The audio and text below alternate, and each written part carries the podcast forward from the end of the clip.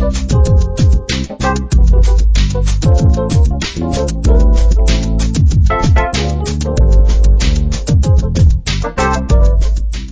い、こんにちは、こんばんは。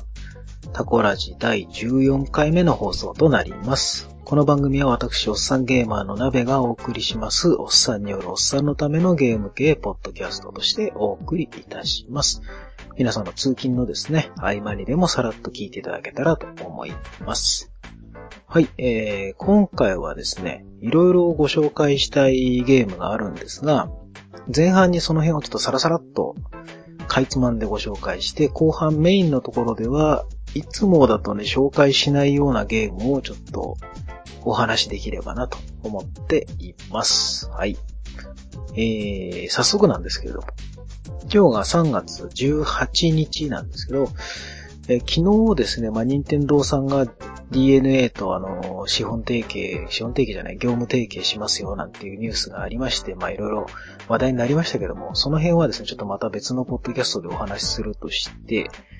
えー、同じくですね、ここ最近あったニュースで言うと、Xbox One のタイタンフォール。タイタンフォールがですね、1周年になったと。で、1周年記念で、えー、ダウンロードコンテンツがですね、追加マップが全部でね、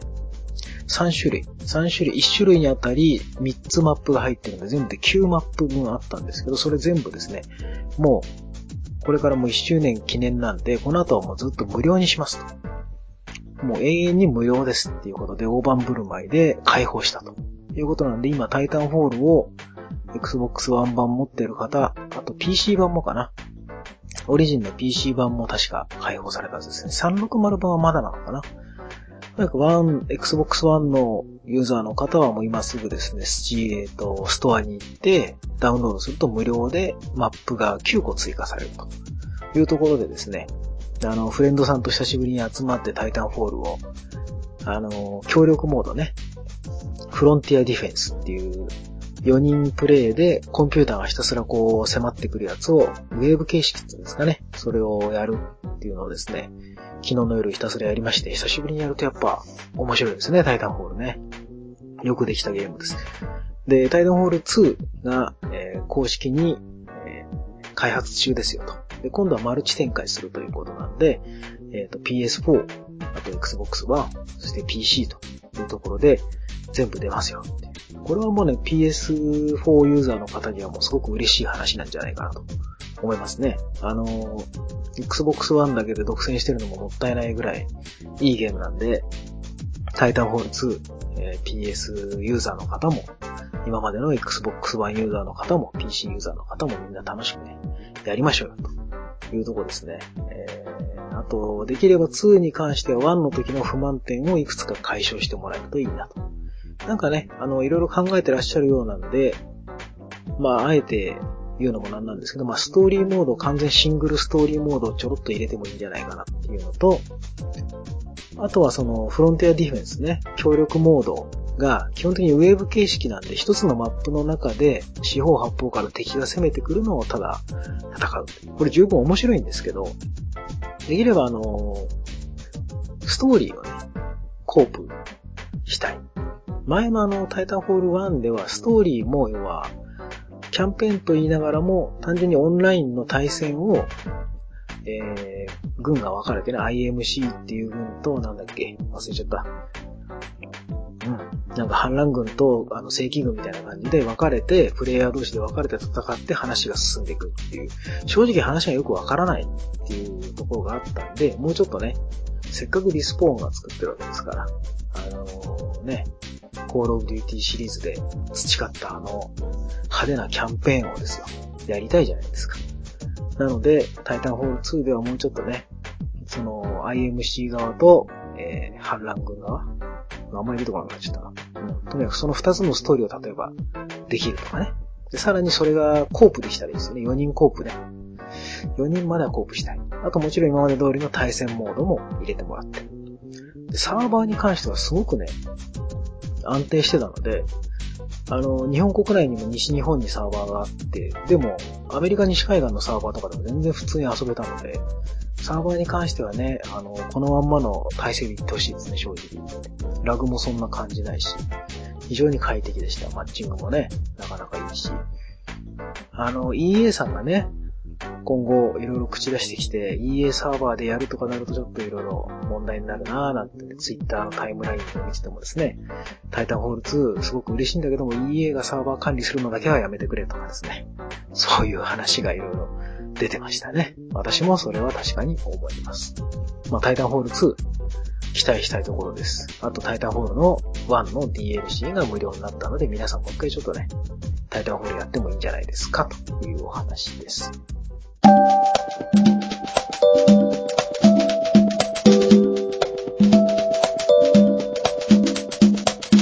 で、最近出たゲームをちょっと3つばかりご紹介したいんですけど、1つ目が、えー、オリと暗闇の森ですね。これが Xbox One と PC かな。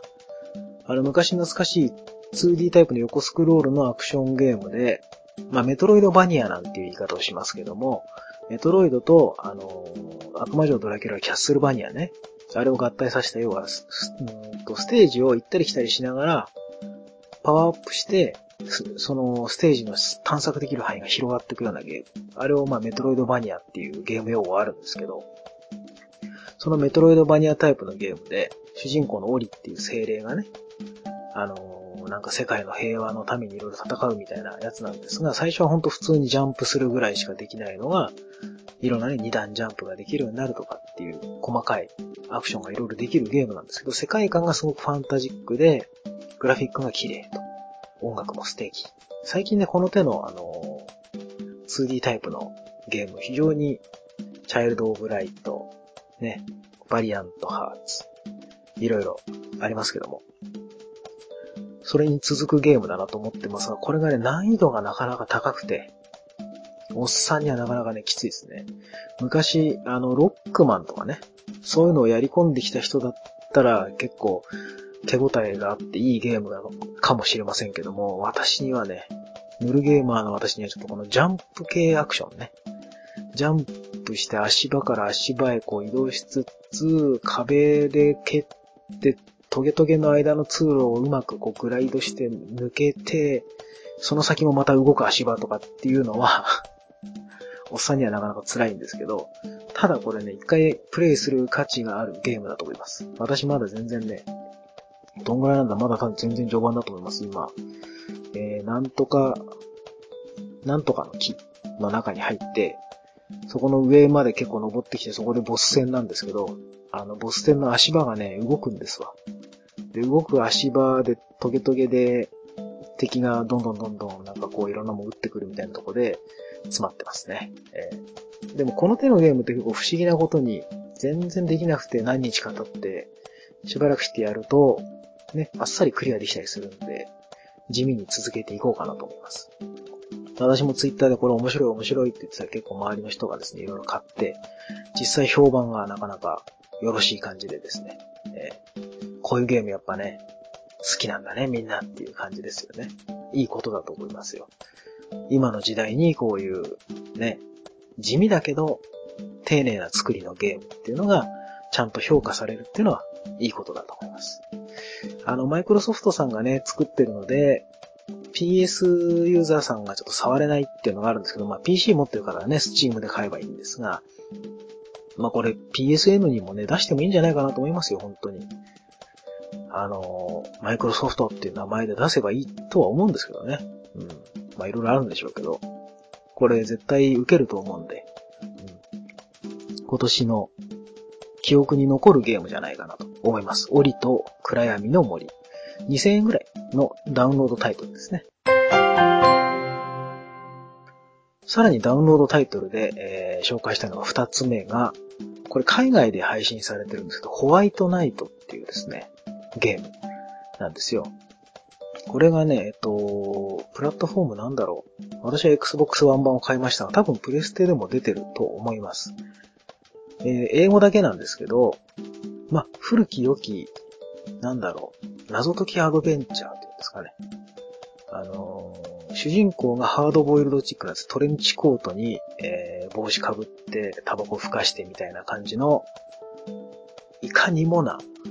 あれですね、ノワールってやつですね。黒。黒と白の世界の探偵みたいなおっさんなんですけども、そのおっさんがですね、あの、車で事故って、仕方なくその目の前にある屋敷にこう助けを求めるんですけども、その屋敷がなんかいかにも怪しい雰囲気で、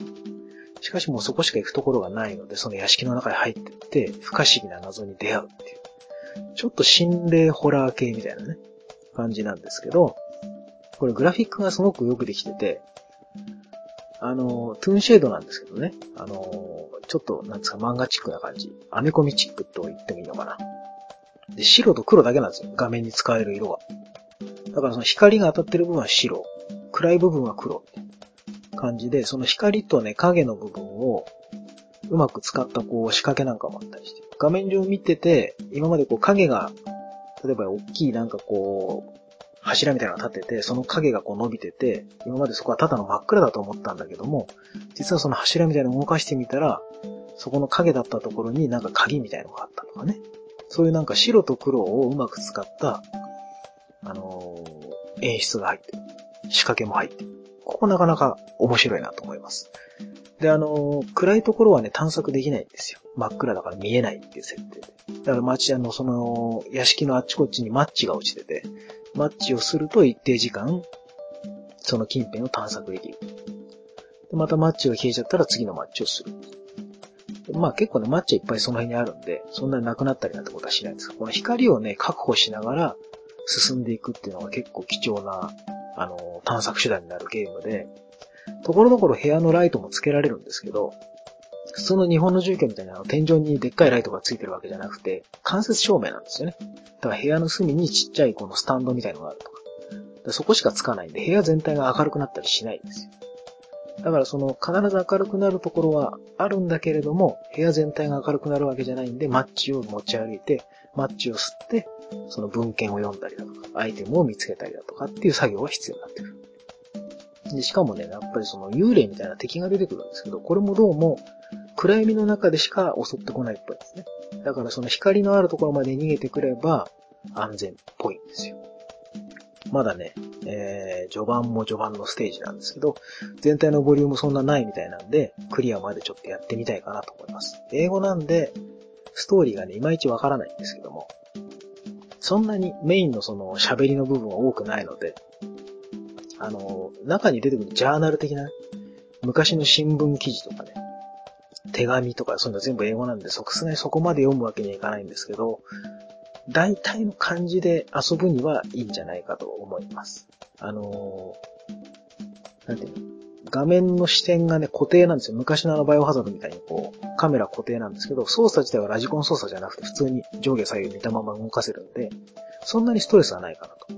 思います。えー、そういうハードボイルド系、ノワール系好きな方はちょっとチェックしてみてもいいんじゃないでしょうか。グラフィックがとにかくかっこいい。白と黒の世界観で、それが謎に直結しているっていうのも面白いと思います。ホワイトナイト。海外のみ配信ですね。そして、えー、ゾンビゲームが出ましたね。えー、ゾンビアーミートリロジー。これが紹介したい3つ目のゲームなんですけども、今まであの、スチーム、PC で配信されていた、えー、ナチゾンビアーミーですね。スナイパーエリートシリーズのスピンオフ、ナチゾンビアーミーの1と2ってのが出てまして、まあ、ヒトラーがですね、そのベルリンに追い詰められて、もういざ連合軍に降伏するしかないってなった時に、プラン Z っていうのを発動してですね、今まで死んでしまった兵士たちを全員ゾンビ兵士として生まれ変わらせて、あの、連合国軍側に最後の一死を報いようという、そういうアホな話なんですけども、そこに、なぜかですね、スナイパーとなって、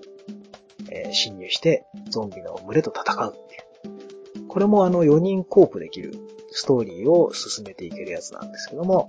まあ、早速ですね、配信されてすぐやりましたけども、やっぱ面白いですね、これね、単純でね。あの、ゾンビの群れに対してスナイパーライフルでやる、あの、戦うっていうのがもう、なんかちょっと間違ってる感じがするところもいいですし、あとね、4人プレイでやると、アホみたいにゾンビと、あの、スケルトンね、骸骨が出てくるんですよ。この骸骨がね、心臓部分しか打たない、あの、ダメージを受けないので、最初は一生懸命心臓部分をスナイパーライフルで狙ってたんですけど、フレンドさんの一人がですね、蹴りで倒せるってことに気づいて、あの、このゲームはあの、何ですか近接攻撃が殴りじゃなくて蹴りなんですけど、あの、棒立ちの状態から足だけ上げるコサックダンスみたいな蹴りをするんですよね。ちょっとあの、他のキャラクターがやってるの見ると、すごく滑稽な感じなんですが、それをですね、気づいて、フレンドさんが一人ですね、あの骸骨が来たとなったら、あ、骸骨来ましたよって言うと、その人が走ってって一生懸命蹴るっていうね。で、しかもみんな仲間から離れたところで、そう、骸骨倒しまくって調子に乗ってるとゾンビがやってきて、ゾンビにはね、蹴り一発じゃ無理なんですよ。ゾンビは蹴りで倒して、さらに頭を蹴って、こう、首を飛ばすっていう二段階必要なんだよね。よくゾンビにやられちゃって、その人をまた救出しようとして、その救出しようとして人がやられるっていう繰り返しですね。えー、なかなかでも、4人でやるには、やっぱ楽しい。あの、そんなに奥深さとかないみたいですけど、楽しいですね。で、一応あの、今回その、ゾンビアミトリロジーでは、今まで1と2しか出てなかったのが、最新作の3も入って、今までの1と2が入って、3本セットで5000円ぐらいで出しますよっていう話なんで、ボリューム的にはね、まあまあ、いいんじゃないでしょうか。あとこのストーリーの協力プレイ以外にも、フォードモードですね。いわゆるそのウェーブ形式で一つのマップの中で敵がひたすら来るのを倒していくっていう。そっちもなかなかね、面白いみたいです。これは私まだやってないんですが、フレンドさんによると、やっぱコンボを繋げていくのがね、楽しいみたいで、敵をうまく倒すとコンボが繋がってくるんですけどね。それがね、楽しいって言ってましたね。それもまた4人でやれるみたいなんで、ぜひあの、友人を誘ってですね、皆さんやってみたらいかがかなと。これも PS4 と Xbox One と、もちろん PC で出てますので、ワン、ツー、スリーセットで5000円ぐらいだったかな。うん。なかなか、あの、ゾンビゲームっていうか、まあ単純にゾンビを撃ちまくりたい人にはいいんじゃないでしょうか。弾をね、ちゃんと拾わないとすぐ弾切れになっちゃうので気をつけてもらいたいですけども、なかなか、あの、はちゃめちゃなゲームで楽しいですね。あと、相変わらずバイオハザードリベレーションズ2の方もやってまして、前回のタコラジで、確かエピソード1が配信された直後ぐらいに話をしたんですよね。ですごく出来が良くなったというか、私は高評価だったという話をしまして、その後1週間ごとにエピソード2、エピソード3と配信されまして、今日ですね、エピソード4が配信されました。で、私今さっきまでちょっとやってまして、あのー、このゲーム、クレアとバリーが主人公ですっていうのは前回言ったと思うんですが、クレア編の方はエピソード4までクリアと。で、バリー編の方を今やってまして、エピソード4のクレア編は結構あっさりしてたんで、多分このバリー編の方でまた話が繋がってくるんじゃないかなと思ってます。で、正直なところ。まあ、面白いですね。あと全体的な出来もいいんですけども、やや無駄なパズルが多いような気がしないでもないですね。あの、そういうのがやっぱりバイオハザードだろうっていう意見もあると思いますけども、私個人的には、あの、ここまでアクション寄りにしてるんだから、もうちょっと、その、ストーリーを引き伸ばすだけみたいな感じに見えてしまうパズルだとか、その、建物全体の仕掛けとかよりは、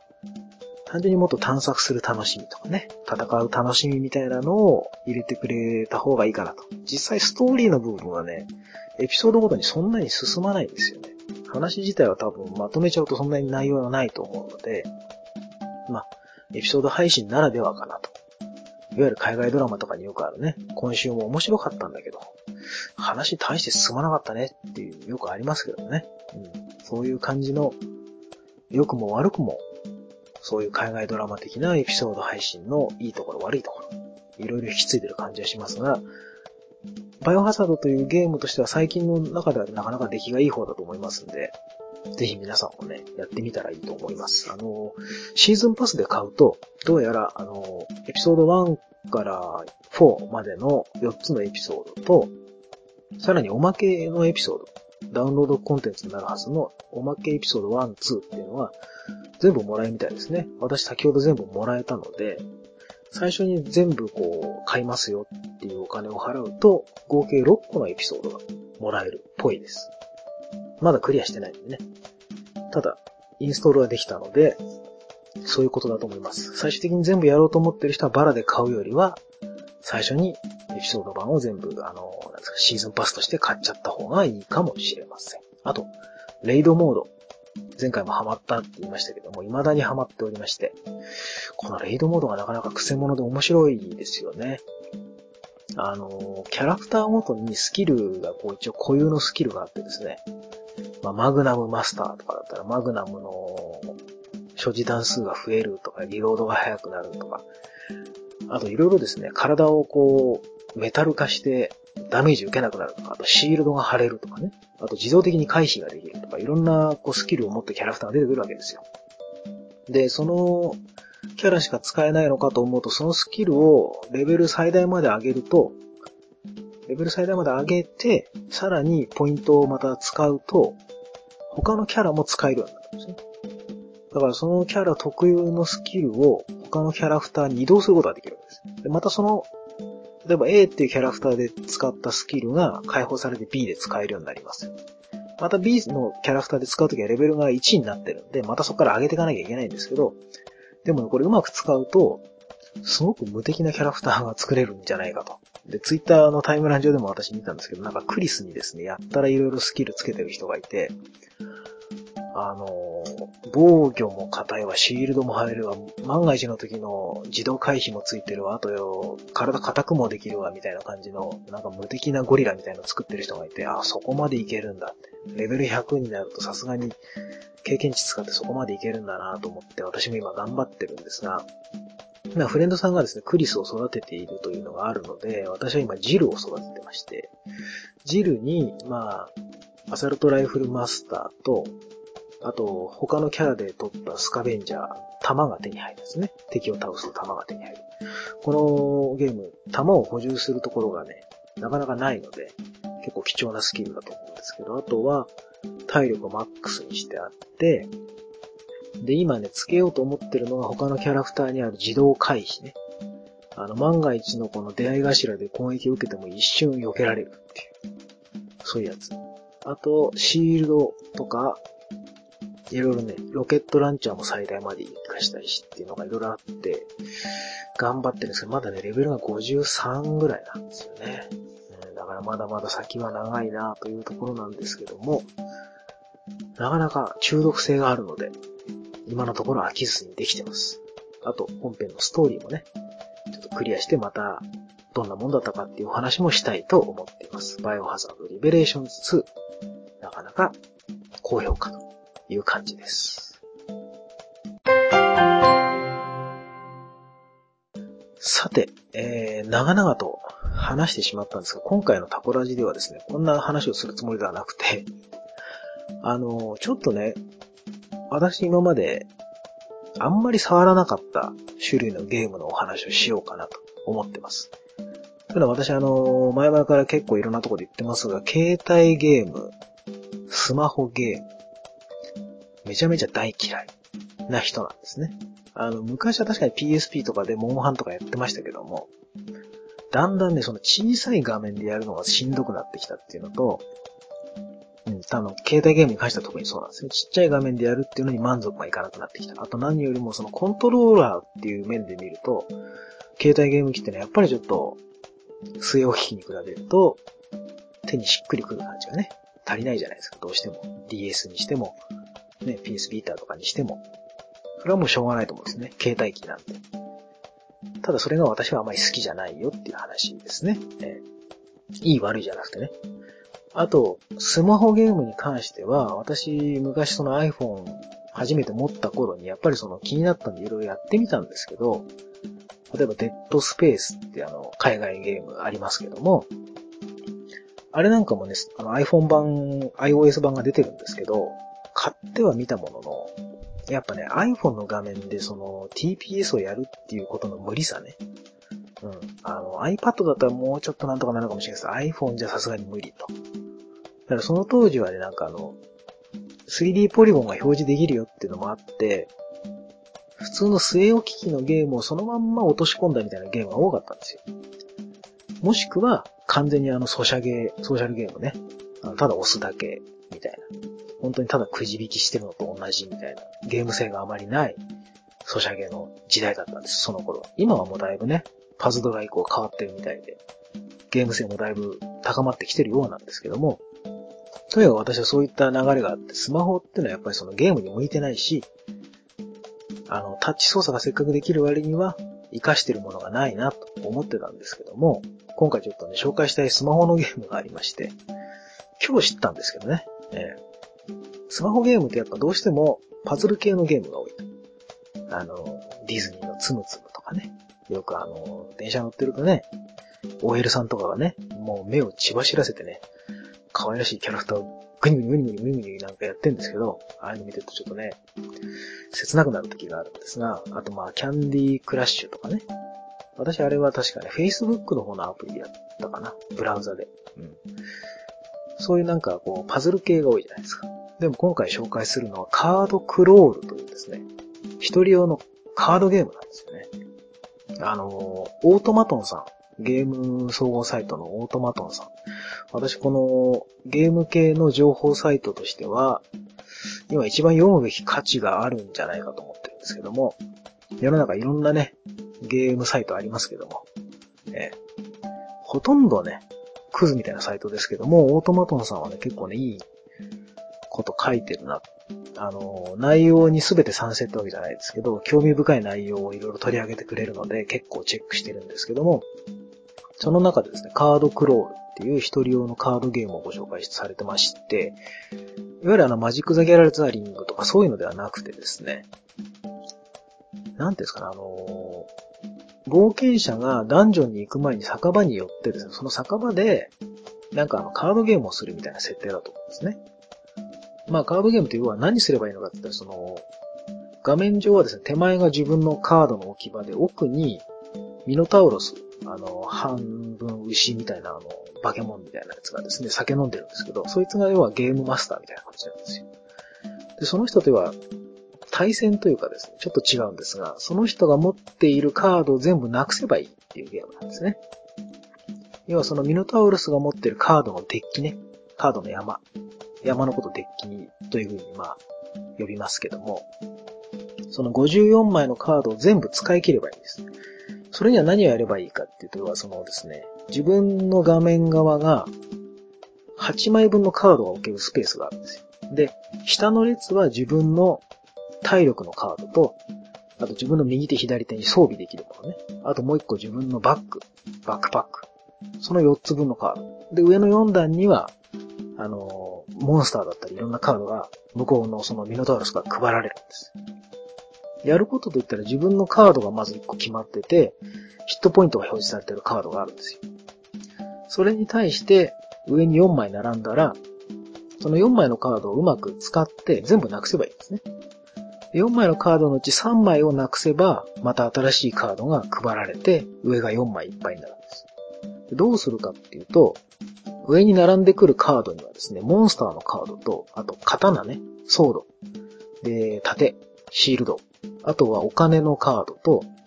回復薬のカード。あとなんか特殊能力のカード。そういうのが全部ランダムにこう並んでくるんですけど、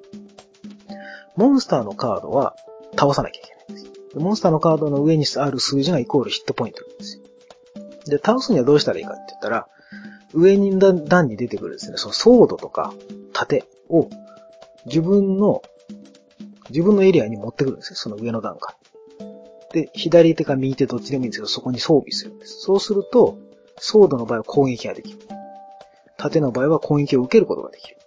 で、モンスターのヒットポイントが例えば5って書いてあったら、それに対してソードのところにも数字があって、それが5あったら、モンスターを倒せる。そしたらそのソードのカードもなくなる。モンスターのカードもなくなる。これで2枚のカードがなくなりました。54枚のうち2枚がなくなりました。もしくは、え縦にも5って書いてあったら、攻撃を、モンスターの攻撃、ヒットポイント5って書いてあるので、それを受けることで、縦の5を使って、モンスターを倒したこと。モンスターの攻撃を受け切って倒したこと。そうやってですね、うまくこうカードをやりくりして、全部カードをなくせばいいんです。で、例えば、モンスターのヒットポイントが3。で、縦の、えっ、と、防御力が5とかだったら、それは3しか削られないんですね。だったら縦の防御力が2残る。で、逆にソードがですね、7あって、敵のモンスターが5とかだったら、その、ソードの2は残るのかって残らないんですよ。ソードは一回使いっきりになっちゃうんで、だから、無駄にね、攻撃力を使い切っちゃうときがある。そのうまくね、順番は自由にできるので、やりくりやりくりして。あともう一枚だけその道具箱っていうか、バックパックに入れておけるカードがあるので、それをうまくやりくりする。で、回復薬で体力を回復する。もしくは、あの、攻撃も受けもできない場合は自分の体力13個あるんですね。13ポイント。その範囲内で受ける。敵のヒットポイントが3とかだったら、それを自分で受けることで、自分の体力が10になるけど、モンスターを倒せる。そういう感じでですね、うまくこう、カードをやりくりして、54枚のカード全部なくなれば、勝ち。えー、途中でなくせなくて、モンスターとかに倒されちゃったら、負けっていう感じですね。その途中でお金のカードとかうまく使って、お金のカード自分の手元に持ってくるだけで換金されるんですけど、その最終的に手に入れたゴールドの分が勝利点みたいな感じになるんですね。で、その勝利点を貯めることで、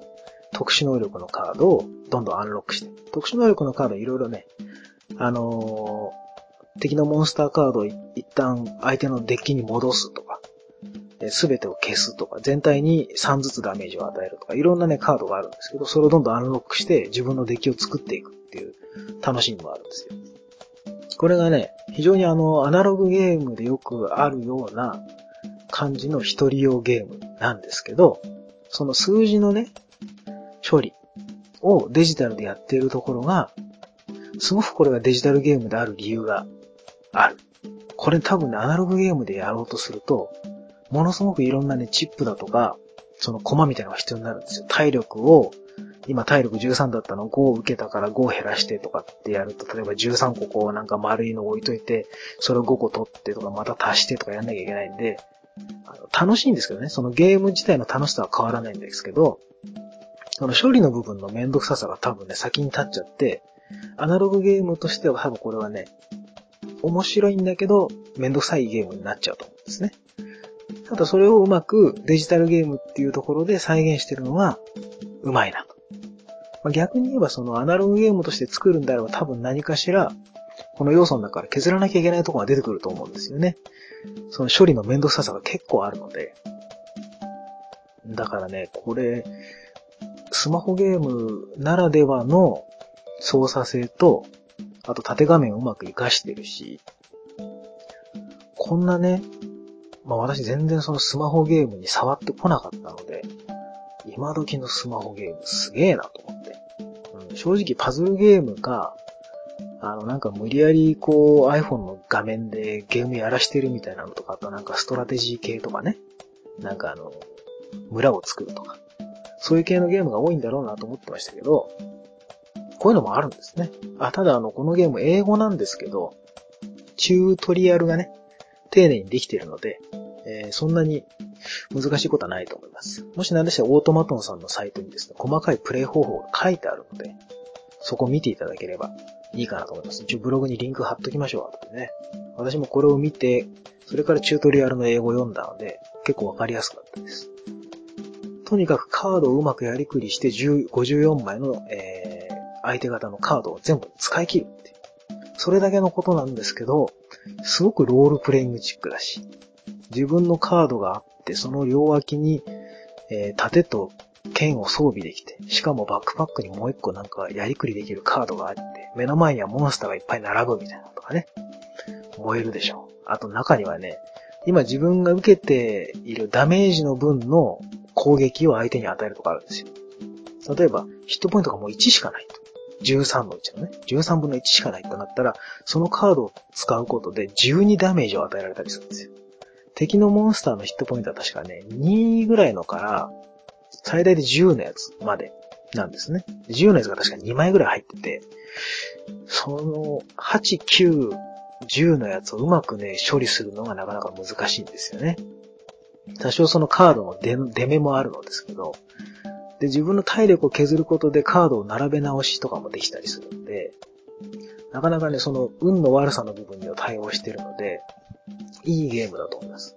これね、あの、ボードゲームとかそういうの好きな方も楽しめるし、普通にデジタルゲーム、ビデオゲーム好きな方も楽しめると思うので、ただ有料です。200円。200円払えば買えますので、日本のストアから買えますので、ぜひね、試してみてはいかがでしょうか。えー、カードクロール。今日買ってですね、早速ずっとやってましたけども、1ゲームあたりだけね、2、3分あれば終わるんじゃないかな。だから電車の中ではちょちょってやったりなんかするのにすごく向いてると思うので。あと、カードのイラストのね、これがね、グラフィックが素晴らしいんですよね。テイストが何とも言えない。あの、漫画チックにも寄りすぎてないし、リアル方向でもなく、程よい、なんていうの、海外によくあるこのなんだ、絵本チックというのかな。ペン、なんかペン画にこう、墨入れしたみたいな、なんていうんですか。うまく表現できないんだけど、俺ちょっと見ていただければわかるので、ぜひちょっと興味ある方は、カードクロール、CARD、CRAWL ですね。もしくはオートマトンさんのサイトで見ていただければと思います。非常に面白いスマホゲームでした。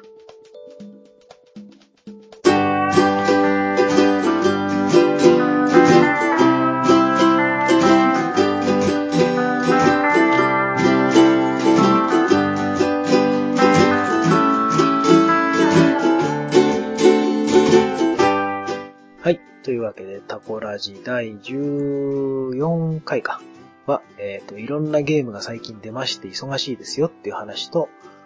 あと、意外にスマホゲームも頑張ってますな、というお話をさせてもらいました。えー、今日もしかしたら、バトルフィールドハードライン発売になってるのかな？私まだ買ってないんですけど、買おうとは思ってます。ただ今ね、バイオが忙しかったり、そのやるべきゲーム、オリと暗闇の森もまだね、やりたいし、ゾンビアーミーも終わりはしないしということでですね。あと、ダイイングライトか。が、えっ、と、日本版も出たのかなあの、以前私海外版で買ってたんですけど、それもやっぱりダウンロードし直しで日本版になりましてですね。日本語でプレイできるんですが、まだ全然手を出してないですね。私ちょっとゾンビゲームとしてあのゲームは、言いたいことはいろいろあるんですが、まあ、いいでしょう。とりあえず今回はですね、このぐらいにしまして、また次回、えー、バトルフィールドハードラインのお話とかいろいろできるかなと思います。あと、バイオハザードのね、ストーリーの話とか、えー、感想とか言えたらいいなと思っています。えー、タコラジではですね、皆様からのご意見ご感想などお待ちしております。ブログのコメント欄に書いていただくか、ブログ一番下、メールアドレス、えっ、ー、と、メールフォームございますので、そちらからお送りください。あと、ハッシュタグは、えー、カタカナでタコラジです。ツイッターで感想などいただけたらまた嬉しいです。ということで、今回はここまでにしたいと思います。最後まで聞いていただいてありがとうございました。